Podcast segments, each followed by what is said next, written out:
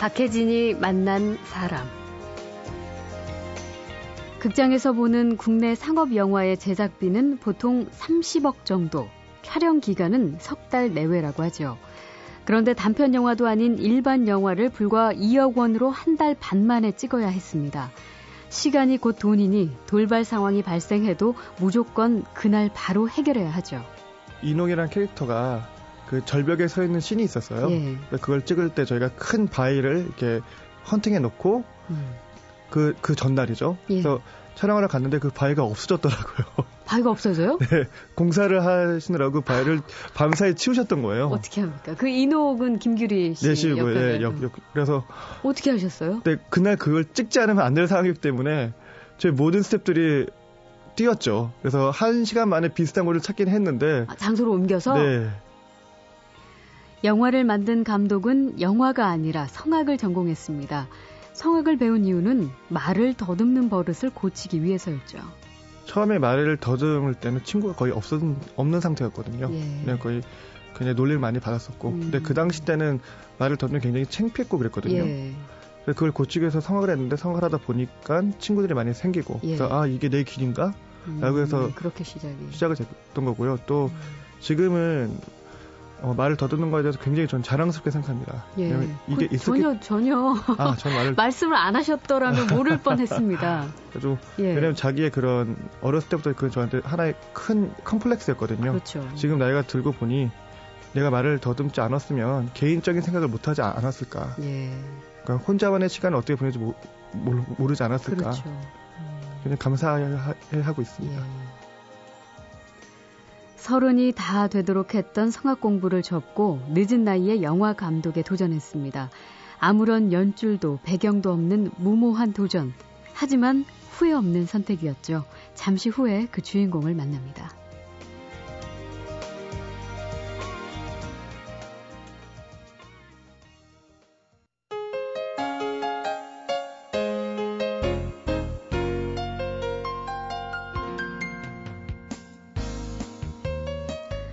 영화 감독이 되려면 대학은 물론이고 유학까지 가서 영화 전공을 해야 되고 극장에 걸리는 상업 영화를 찍으려면 제작비를 적어도 수십억은 들여야 된다.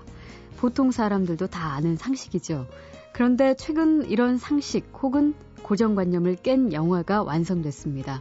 주연 배우는 물론이고 스태프까지 노 개런티로 참여해서 제작비는 불과 2억 원. 감독은 성악과 경영학을 공부하고 뒤늦게 영화의 꿈을 키운 특이한 경력의 소유자입니다. 베니스와 베를린 등 세계적인 영화제에서 감독상을 받은 김기덕 감독 사단의 작품이란 점에서도 주목을 받고 있는 영화 풍산계의 전재홍 감독을 오늘 만납니다. 어서 오십시오. 네, 아, 안녕하세요. 네, 반갑습니다. 네, 반갑습니다. 어, 굉장히 젊고요. 아, 예. 스타일리시하고요. 아, 감사합니다. 자칫 감독이 아닌 배우라고 느낄 법합니다. 어, 아닙니다. 전혀 아닙니다. 영화가 오늘 개봉이에요, 목요일. 네. 그 개봉하는 날 영화를 만든 감독의 기분이 어떨까 좀 그냥, 궁금합니다. 오늘 뭐 첫 번째 작품은 아니지만 그냥 덤덤한 것 같습니다. 덤덤해요? 네. 어, 그래도 뭔가 평가를 받는 날이잖아요. 그러니까 우선은 영화는 제 손을 떠났기 때문에요. 예. 그냥 그거는 관객들의 평가를 기다리고 있는 거죠. 저가 집에서 마음을 졸이고 앉아 있다고 해서 예. 결과가 바뀌는 게 아니기 때문에 그냥 네. 덤덤한 것 같습니다. 예. 그 제목이 풍산개 이게 이제 북한이 원산지인 개잖아요. 네, 속에 그렇게 생각하고 계시는데요. 예. 풍산이 원래 우리나라 개입니다. 아 그런가요? 그렇죠. 근데 그 6.25 전쟁과 남북 분단이 되면서 그 개들이 못 내려온 거잖아요. 예, 보면 예, 그래서 예. 그게 북한계로 인식이 많이 되는데 그냥 토종계라 생각하시면 될 것 같습니다. 음, 그럼 왜 제목을 풍산계로 했을지 이게 어떤 영화일지 잠시 소개 좀 해주세요. 그러니까 풍산계란 영화는 우선 분단이라는 소재를 가진 영, 화고요 근데 예. 분단이라는 단어가 굉장히 무겁고 어둡지만 그렇죠. 이 영화는 액션 멜로 코믹을 바탕으로 한 좀 재밌는 엔터테인먼트 영화라 생각하시면 될 것 같습니다. 음, 그러면은 남과 북 분단 상황이 주요 설정이고 더군다나 이제 제가 잠시 소개를 해드린 것처럼 우리가 알고 있는 김기덕 감독 사단의 작품이다. 뭐 이런 또 어떤 수식어가 많이 붙는데 글쎄요, 그 상업적인 측면이 좀 있기 때문에 대중한테 조금 더 가깝게 다가갈 수 있을 거라고 자신을 하시고 사실 그런 의도로 만드신 거고요. 뭐 자신은 감이 있었다는 거는 너무 큰 표현 같고요. 예. 근데 처음에 저가 이 영화를 할 때 관객과의 소통이 가장 중요하다고 생각을 했었습니다. 예. 왜냐면 저희가 생각하는 분단, 뭐 6.25 당시의 영화를 보면 꼭 군인이 주인공이고 그렇죠. 그들만의 화려한 우정이나 이게 액션이 굉장히 많이 들어가 있는 거잖아요. 근데 제 30대 감독에서 봤을 때 분단과 전쟁은 슬픔과 고통이었어요. 네. 이 주제를 가지고 영화를 풀어야 되는데 이런 무거운 단어, 어려운 단어를 음. 쉽게 풀어야겠다 생각했기 네. 때문에 음. 좀 가볍게 풀었습니다. 그래서. 네. 참고로 전재홍 감독은 30대 초반의 감독이십니다. 네. 그럼 김기덕 감독이 시나리오를 이번에 썼고요. 네. 그 전재홍 감독의 이제 색깔을 내려면 또 그 시나리오를 약간 수정 혹은 약간의 각색 뭐 이런 것들이 필요할 텐데 혹시 그런 작업을 하셨어요? 워낙 시나리오 바탕이 워낙 좋았었고요. 예. 김감독님이 제작자로 주시면서 네. 그냥 너의 뜻대로 해라고 주셨어요. 그러니까 음. 젊은 감독으로 풀어라. 예. 그렇지만은 당연히 그 시나리오의 그런 색깔이 크게 벗어나면 안 된다고 생각했기 음. 때문에 중요 부분 같은 거는 작가면서도 프로듀서인 김기덕 감독님과 많은 이야기를 했죠. 네. 어. 그 상업 영화라면은 이제 말씀하신 대로 아까 액션도 있고 코믹도 있고 뭐 아무튼 그러자면은 돈이 좀 들잖아요. 네. 근데 저희가 지금 예산 설명해 드린 거 2억 원이라고요? 네, 맞습니다. 그러니까 2억 어떻게 가능했어요? 가능하더라고요. 아니 그 특징이 김기덕 감독 사단의 특징은 뭐 김기덕 감독도 예전부터 저희가 이 기사를 통해서 많이 봐왔지만 저예산 영화로 빨리 찍기로 유명하시고 네. 그리고 또 그걸 가능하게 만들고 실제로 전재훈 감독도 그, 그 완성을 하신 거잖아요. 네네. 힘드신 점은 없으셨어요? 당연히 힘들었죠. 힘들지 않은 날은 당연히 없었다고 생각은 해요. 예. 저희가 예산이 워낙 너무 적었었고 음. 그 안에 뭐 수중씬, 액션씬, 뭐 추격씬, 예. 걷다가 그 와이어 작업, CG, 아. 음악 작업 그리고 세트 촬영까지 다 하기에는 네. 진짜 적은 예산이었는데 음. 저희는 그 예산 밖에 가지고 있지는 않았었고요 처음에요. 예, 예. 그리고 진짜 적은 예산으로 상업적 영화를 한번 보여주고 싶었던 거는 굉장히 음, 컸던 것 같아요. 네. 음. 그 촬영 기간도 그러다 보니까 최대한 줄여서 네. 그 예산에 맞춰서 하려면은 그 그러면 얼마나 걸리셨죠? 25회차를 한 달 정도 찍었습니다. 어, 한 달 정도. 네. 그 보통 그러니까 일반적으로 다른 영화, 그러니까 저예산이 아닌 영화인 경우에는 얼마 동안 몇 번을 찍게 그러니까 되나요? 그러니까 보통 저예산은 한 두 달 정도 찍고요. 예. 그리고 보통 뭐 한국의 보통 영화라고 하면 한 30억의 예산에 한 세 달, 네 달 정도 찍는다고 생각하시면 될 것 같습니다. 예.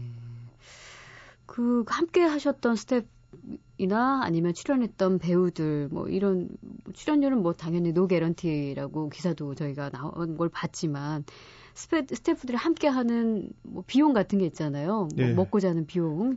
이런 것도 만만치 않은데 그런 거는 어떻게 그 예산에 그 예산으로 할 수밖에 없는 거죠. 그리고 어. 너무 감사했던 게 규리 씨하고 개상 씨가 자기 사비로 예. 간식도 많이 사다 줬었고요. 예. 윤계상 씨와 김규리 씨. 네. 예. 배우들이 사오는 걸로 먹어야지.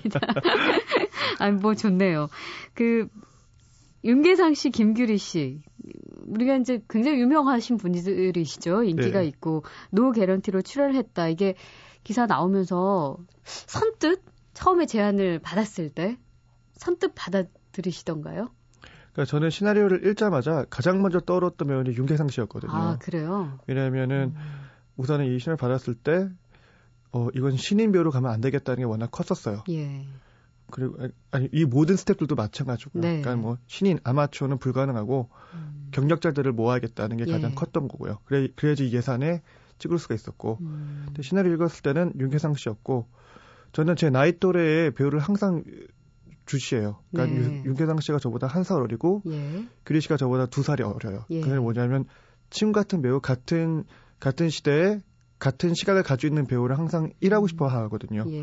근데 그게 딱 윤계상 씨였고 음. 또 윤계상 씨 영화 뭐 비스트 보이스나 집행잘 보면서 너무 좋은 배우라 생각했는데 조금 더 기회를 줘야겠다. 더 예. 강한 모습을 보여야 되지 않을까 음. 해서 윤계상을 캐스팅을 했고요. 예. 그리고 규리 씨는 그 전부터 원래 하고 싶었던 배우였는데 전 작품에서도 약간 시간이 서로 안 맞아서 못했고요. 음. 요번에도 김규리 씨가 다른 영화를 찍고 있어가지고 저희 영화를 참여를 못할 뻔하다가 예. 촬영작이 일주일 전에 또 컨택이 돼서 아. 촬영 들어가기 이틀 전에 북한 말을 연습하시고 아이고, 영화를 힘들게. 들어오셨죠. 예. 근데 그렇게 힘들게 시작했는데 처음부터 저희는 돈 못 드려요 이렇게 하셨었나요? 네, 처음부터 다 말씀을 드렸었습니다. 예, 예. 주연 배우인 윤계상 씨가 맡은 풍산역 그 역할은 대사가 거의 없다면서요? 거의가 없는 아예 없습니다. 아예 없습니까? 네. 아, 그럼 어떻게 내면 연기로 눈빛과 내병 연기였죠. 그렇지만은 아, 더 그, 어렵잖아요. 더 어렵죠. 예. 처음에 씨 처음에 굉장히 쉬울 줄 알았다 그랬다가 오. 너무 힘들다고 말했는데요. 근데 윤계상 씨는 가능하다 저는 믿었었고요. 근데 왜 그렇게 했어요? 굳이 대사 없이? 만약에 그 풍산이라는 캐릭터가 예. 만약에 서울 말을 하면은 이 사람은 서울 사람이 되는 거고 평양 북한 말하면 이 사람은 북한 사람이 되는 거잖아요. 예, 예. 근데 그런 거를 보여주고 싶지가 않았었어요. 음, 그러니까 남도 북도 아닌. 아닌. 예. 어, 스스로는 사실 약간 그 변신에 대한 두려움 같은 것도 있지 않았을까 싶은데 혹시 그런 그 애로사항이나 어려움을 토로하진 않았어요? 그러니까 윤계상 씨랑 저랑은 똑같은 갈망이 있던 배우였던 것 같아요. 예. 그게 뭐냐면 저도 첫 작품이 좀 예술 영화, 속히 말하는 저예산 작가주 영화이기 때문에요. 그 영화 하나로 전재용 감독하면은 작가주 영화, 예술 예. 영화. 그래서 상업적이지 않은 영화. 그래서 제가 저희가 거의 들어오지가 않더라고요. 네. 윤계상 씨도 마찬가지로 기존에 했던 영화들 부드러운 이미지 때문에 항상 그런 영만 받고 네. 자기는 더 할 수 있는데 그걸 할 기회가 없었던 거잖아요. 음. 서로 만났을 때 그래 다음 영화 때는 우리가 할 수 있다는 걸 보여 보여주자. 네. 그래서 서로 이렇게 뭉친 거죠. 아, 그러니까, 그러니까 어떤... 변신이 아닌 음. 자기가 가지고 있는 걸 더 보여주고 싶었던 것 같아요. 예. 그 한 작품이나 한 이미지로서 자기를 그 틀에 가두는 게 싫었던 거죠. 네, 맞습니다. 예, 더 많은 것들을 보여줄 수 있, 있기 때문에 그 작은 예산으로 찍으려면은 뭐 시간, 장소 또 여러 가지가 이제 준비한 대로 정말 딱딱 들어맞아 줘야 되는 건데 촬영을 하다 보면은 사실 날씨도 그렇고요. 뭐 찍다 보면 뭐 조금 실수가 날 수도 있는 거 그렇게 잘 안 될 수 있잖아요. 네. 그 혹시 당황스러웠던 에피소드 같은 거 없어요? 그러니까 저희 같은 경우는 그 이농이라는 캐릭터가 그 절벽에 서 있는 신이 있었어요. 예. 그걸 찍을 때 저희가 큰 바위를 이렇게 헌팅해 놓고 음. 그, 그 전날이죠. 예. 그래서 촬영하러 갔는데 그 바위가 없어졌더라고요. 바위가 없어져요? 네. 공사를 하시느라고 바위를 밤사이 치우셨던 거예요. 어떻게 합니까? 그 인옥은 김규리 씨. 네, 씨고, 예, 역, 역, 그래서. 어떻게 하셨어요? 네, 그날 그걸 찍지 않으면 안 될 상황이기 때문에 저희 모든 스탭들이 뛰었죠. 그래서 한, 그, 한 시간 만에 비슷한 곳을 찾긴 했는데. 아, 장소를 옮겨서? 네. 근데 장소 섭외 같은 것도 쉽지 않잖아요. 그렇죠. 근데 저희는 그날 그걸 해결해야 됐기 때문에. 와. 그날 못 찍으면 찍을 수가 없던 영화였으니까요. 예, 예. 그리고 또 갈대밭도 저희가 영열신을 찍어야 되는데. 예. 가니까 갈대밭이 다 없어졌더라고요. 공사에 의해서. 아, 공사로? 네, 그러니까 저희, 저희가 허가를 받고 찍었는데 예. 예 상보다 공사를 좀 빨라졌던 것 같아요. 그래서 갈대밭이 없어져가지고. 그거는 또 어떻게 해요? 또 다른 곳을? 또 다른 곳을 찾아야 됐, 죠 음, 영화 볼 때 그 두, 두 장면을 좀 주의 있게 본다면 새로운 느낌이 날 것 같네요.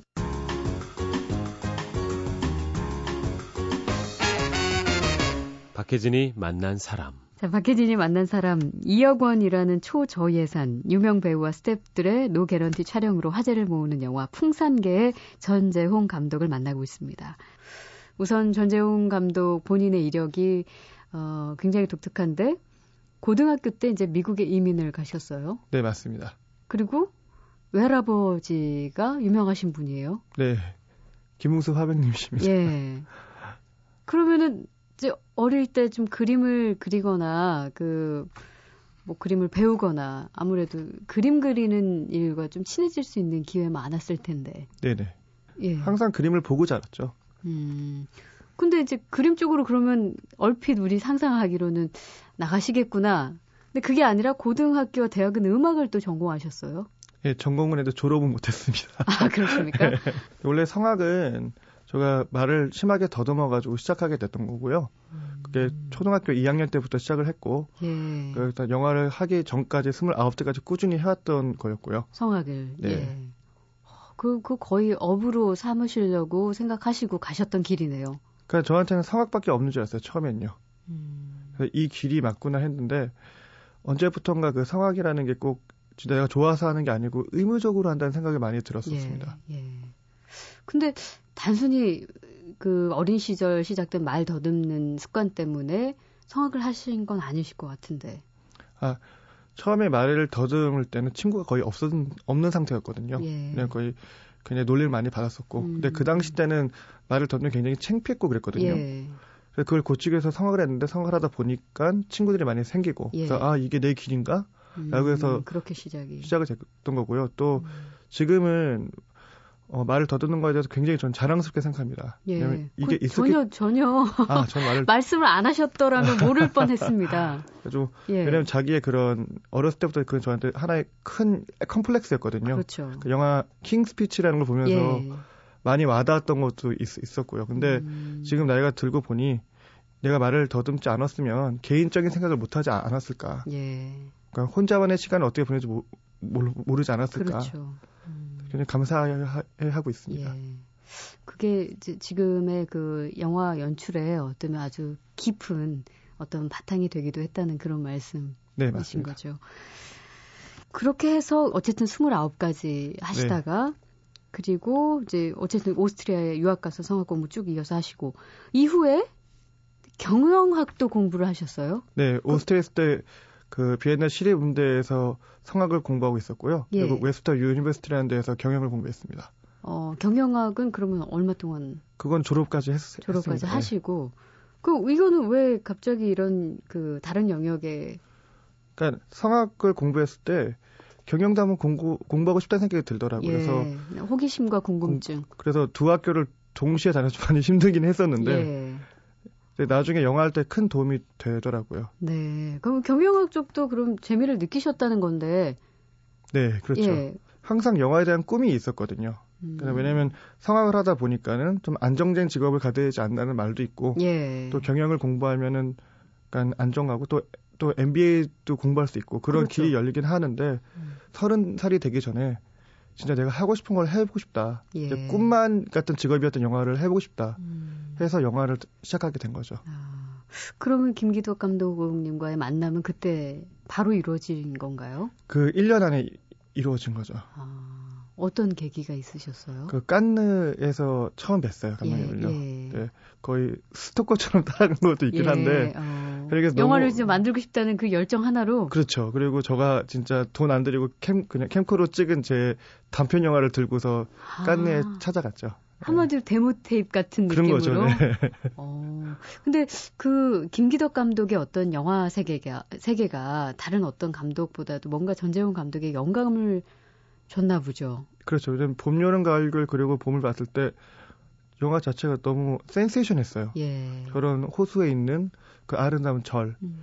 그리고 빈집이라는 영화 봤을 때 이게 영화다. 딱 이게 완벽한 영화다. 예. 음악, 영상, 그러니까 그리고 각 음. 저 독, 독창성. 예. 그러니까 특히 저 같은 경우에는 오페라를 오랫동안 하면서 나만의 거를 해, 해보고 싶다. 남의 독창성을 표출하고 싶다 생각했었는데 음. 그때 제가 빈집을 봤는데 아. 이 감독님은 나를 가르칠 수 있는 분이겠구나. 아. 이 감독도 무조건 배워야겠다. 예. 그래서 아. 찾아갔죠.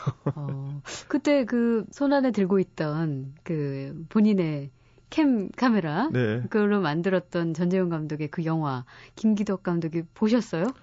아 너무 감사한 게 해외 세일즈 분들 너무 감사합니다. 왜냐면 예. 처음에 뵀을 때는 그 그때 감독님이 레드 카페트여가지고 예, 예. 근데 너무 감사했던 게 저랑 셀카도 막 찍으시고 말도 너무 잘해주시는 거예요. 네. 그러니까 딴기들 막 비켜 비켜 그래도 내 옆에 있고 얘기하자고 감독님이 그러시더라고요. 근데 예. 헤어지고 나서 너무 영화 드리고 싶은데 드릴 수가 없잖아요. 예. 그래서 해외 세일즈 쪽에 가서 감독님하고 찍었던 그 셀, 그 셀카 사진을 빨리 프린트 해가지고 위에다 예.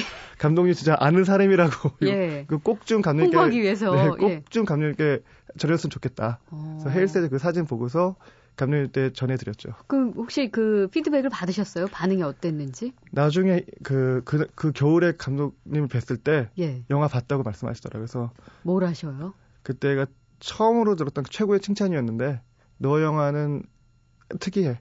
라는 게 감독님의 첫 어... 칭찬이었습니다. 그 아까 독창적이고 창조적인 일에 대한 열망에 대한 아주 함축적인 칭찬이네요. 그렇죠. 음, 특이해. 이게 김기덕 감독의 최고의 칭찬. 네. 아, 그렇군요.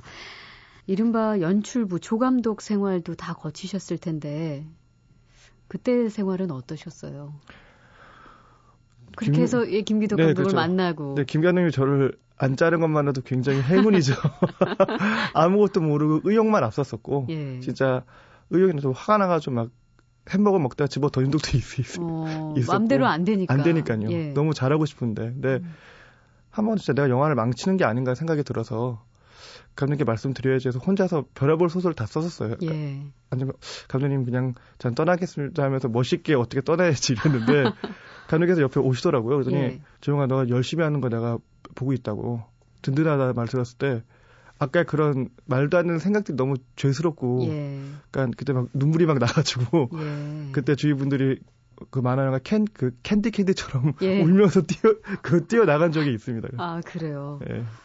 그 나중에 잘 된다는 보장 같은 것만 있으면은 뭐 누구에게나 어떤 일을 하든지가 있나 힘든 시간이 다 있으니까 그런 시간들도 거뜬히 이겨내겠지만은 그런 게 쉽지가 않잖아요. 그렇죠. 매번 다짐을 새롭게 하지만 그 전재홍 감독님의 경우에 첫 장편 영화가 이제 아름답다. 네. 이걸로 몇 해 전에 이제 주목을 받고 해외 영화제도 초청을 받고 그랬는데 그 뒤로는 조금 뜸했어요.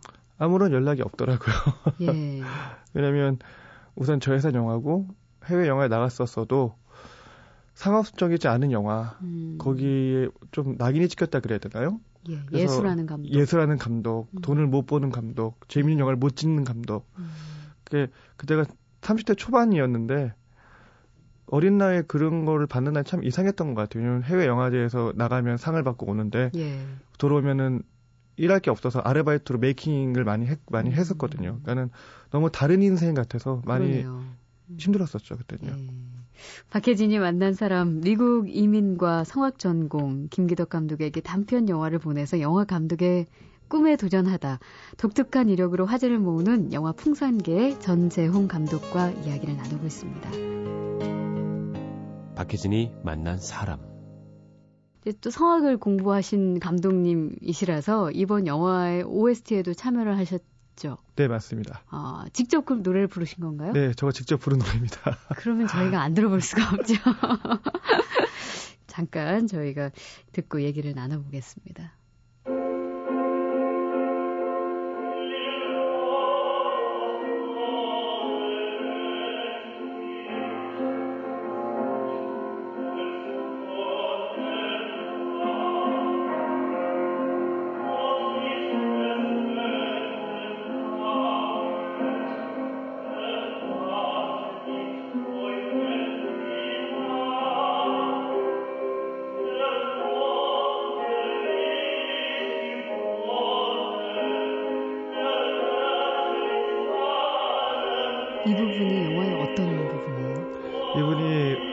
풍산이 집에 처음 들어왔을 때 예. 카세트를 틀때 나오는 음악입니다. 아, 감독님이세요? 네. 음, 전혀 다른 느낌이에요. 그리고 지금 오디오로 듣기에 굉장히 멀리 들리는 네. 음질이 굉장히 독특한데 일부러 이렇게 좀 약간 그 영화를 보시면은 예. 풍산이 아주 오래된 카세트 테이프에서 나오는 아. 음악이 그것도 스피커가 없어가지고 그, 그 확, 확성이라 그러나요? 예, 예. 확성에서 나오는 음악입니다. 아, 아주 오래된 카세트 테이프를 넣고 확성기를, 확성기를 튼, 통해서 네. 아, 그래서 아주 독특하게 들리는군요. 어머. 다른 분인 줄 알겠어요. 자, 나이도 30대 초반이고요. 또 네. 어릴 때 외국으로 이민을 가서 이제 남북 분단 상황을 보는 눈이 그 조금은 색다를 수도 있고 좀 가벼울 수도 있고 좀 오히려 또 객관적일 수도 있고 뭐라 설명할 수 없는 그 뭉뚱그려진 느낌들이 뭐 이번 풍산계 만들 때 영향을 또 미쳤다고도 할 수 있겠네요. 네, 왜냐하면 저희가 지금 분단이 된 지 60년이 지났잖아요. 근데 근데 제가 보는 전쟁과 분단은 슬픔이에요. 예. 이별이고. 근데 그런 걸 지금 6, 60년이라는 세월이 흘렀는데 저희는 거기에 굉장히 무감각해, 무감각해지는 것 같아요. 예. 그래서 이런 긴 세월 동안 소포나 편지마저 자유롭게 보낼 수 없다는 게 그렇죠. 너무 끔찍하지 않나 생각을 했었어요. 예. 아, 지금 이제 뭐 풍산계가 오늘부터 개봉을 하면은 또 한동안 관객과 그 소통을 이제 좀 이어가실 텐데 제가 좀 이른 질문일 수도 있겠지만 앞으로 또 꾸준히 영화를 찍으실 테니까 어떤 영화를 만들고 싶으신지 저는 저 나이에 맞는 영화를 찍고 싶어요. 예. 그러니까 어린아이가 어른 흉내를 내고 싶지도 않고 예. 저가 가장 잘하는 분야 영화를 제 나이에 맞게 찍고 싶어요. 음, 앞으로 그럼 세월이 흐르면 흐를수록 좀더 어, 어떻게 다채로워지는 건가요? 아니면 깊어지는 건가요? 그렇죠. 그러니까 저는 항상 주연 배우를 저 나이 또래를 많이 예. 찾아요. 그러니까 만약에 제가 만약에 40대가 되면 아니면 50대가 되면 아니면 70대가 된다면 음. 7, 그 70대 주인공과 같이 70대에 맞는 영화를 찍지 않을까 생각합니다. 네.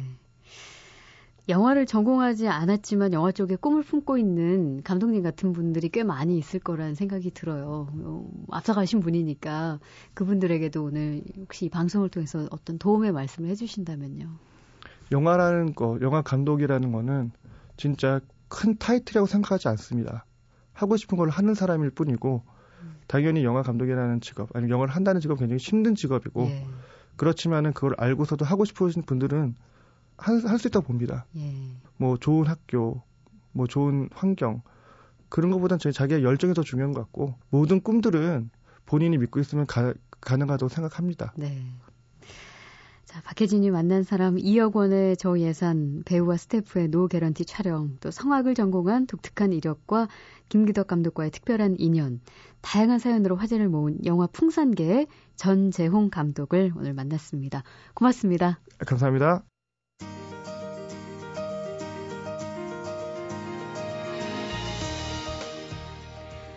박혜진이 만난 사람 오늘 순서는 여기까지입니다. 내일 다시 오겠습니다.